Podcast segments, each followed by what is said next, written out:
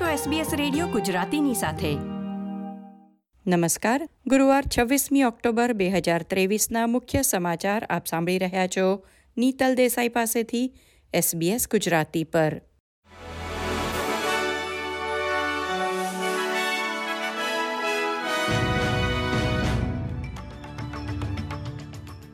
Australia અને America અવકાશ સંશોધન, સ્વચ્છ ઊર્જા અને સંરક્ષણ ક્ષેત્રે સંબંધોને ગાઢ બનાવવા નવા જોડાણ કરશે. ગૂગલે બંને દેશ વચ્ચેના સંયુક્ત કરાર હેઠળ પેસિફિક મહાસાગરના આઠ દેશોમાં દરિયાની અંદર ઇન્ટરનેટ એક્સેસ કેબલ મૂકવાની યોજના જાહેર કરી છે. વ્હાઇટ હાઉસમાં દ્વિપક્ષીય બેઠક પછી વડાપ્રધાન એન્થની આલ્બનીઝી અને અમેરિકી પ્રમુખ જો બાઇડને રાજદ્વારી ભાગીદારી આગળ વધારવાની ફરી એકવાર ખાતરી આપી હતી.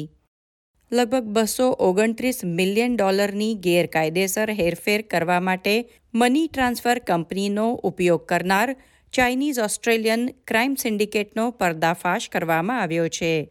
સમગ્ર દેશમાં બાર દુકાનો ધરાવતી ચાંગજિયાંગ કરન્સી એક્સચેન્જ પર ઓસ્ટ્રેલિયન ફેડરલ પોલીસે અંડરવર્લ્ડ મની લોન્ડરિંગ સિન્ડિકેટ ચલાવવાનો આરોપ મૂક્યો છે અને મેલબર્નમાં ચાર ચીની નાગરિકો અને ત્રણ ઓસ્ટ્રેલિયનોની ધરપકડ કરવામાં આવી હતી.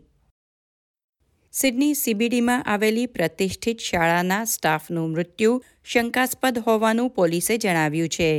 કેન્ટ સ્ટ્રીટ પરની સેન્ટ એન્ડ્રુઝ કેથીડ્રલ સ્કૂલની બાથરૂમમાં શાળાના વોટરપોલો કોચ લીલી જેમ્સનો મૃતદેહ મળી આવ્યો છે. પોલીસના જણાવ્યા અનુસાર તેમની ઈજાઓ સૂચવે છે કે તેમની હત્યા કરવામાં આવી હતી.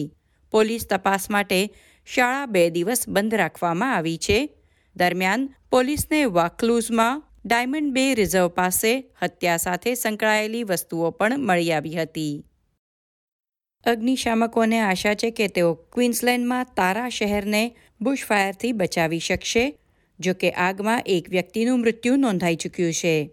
બુધવારે મોડી રાત્રે ક્વીન્સલેન્ડમાં લગભગ સાહીઠ અલગ અલગ સ્થળ પર આગ સળગી રહી હતી, જેને પગલે આગામી દિવસોમાં પ્રાદેશિક વિસ્તારો માટે ઉચ્ચથી આત્યંતિક જોખમ હોવાનું જણાવાયું છે. બ્રિસ્બેનની પશ્ચિમે લગભગ ત્રણસો પચાસ લોકોને તેમના ઘર છોડીને સુરક્ષિત સ્થાને ખસી જવાની ફરજ પડી છે. સિડની શહેરમાં એક કાઉન્સિલે ગાઝામાં યુદ્ધ વિરામ જાહેર ન થાય, ત્યાં સુધી પેલેસ્ટિનિયન ધ્વજ લહેરાવવાનો નિર્ણય લીધો છે. સિડનીની કુલ મુસ્લિમ વસ્તીમાંથી દર ચારમાંથી એક વ્યક્તિ કેન્ટબરી બેંક્સટાઉનમાં રહે છે. ત્યાંના સ્થાનિક કાઉન્સિલરે રજૂ કરેલ પેલેસ્ટિનિયન ધ્વજ લહેરાવવાનો પ્રસ્તાવ સર્વાનુમતિ સાથે પસાર થયો હતો. બીજી તરફ, રેન્ડવિક સિટી કાઉન્સિલે પેલેસ્ટાઇનનો ધ્વજ લહેરાવવાની તેની યોજના પડતી મૂકી છે. આંતરરાષ્ટ્રીય સમાચારોમાં ઇઝરાયેલના વડાપ્રધાન બેન્જામિન નેતન્યાહુએ કહ્યું છે કે ઇઝરાયેલ ગાઝા પર જમીની આક્રમણની તૈયારી કરી રહ્યું છે. તેમણે બુધવારે એક ટેલિવિઝન નિવેદનમાં આ ટિપ્પણી કરી હતી, પરંતુ ઓપરેશન વિશેના સમય અથવા અન્ય માહિતી વિશે કોઈ વિગતો આપવાનો ઇનકાર કર્યો હતો. ખેલ સમાચારોમાં ઓસ્ટ્રેલિયન ઓલરાઉન્ડર ગ્લેન મેક્સવેલે પચાસ ઓવરના વર્લ્ડ કપના ઇતિહાસમાં સૌથી ઝડપી સદી ફટકારી છે. મેક્સવેલે ચુમ્માળીસ બોલમાં એકસો છ રન બનાવ્યા હતા.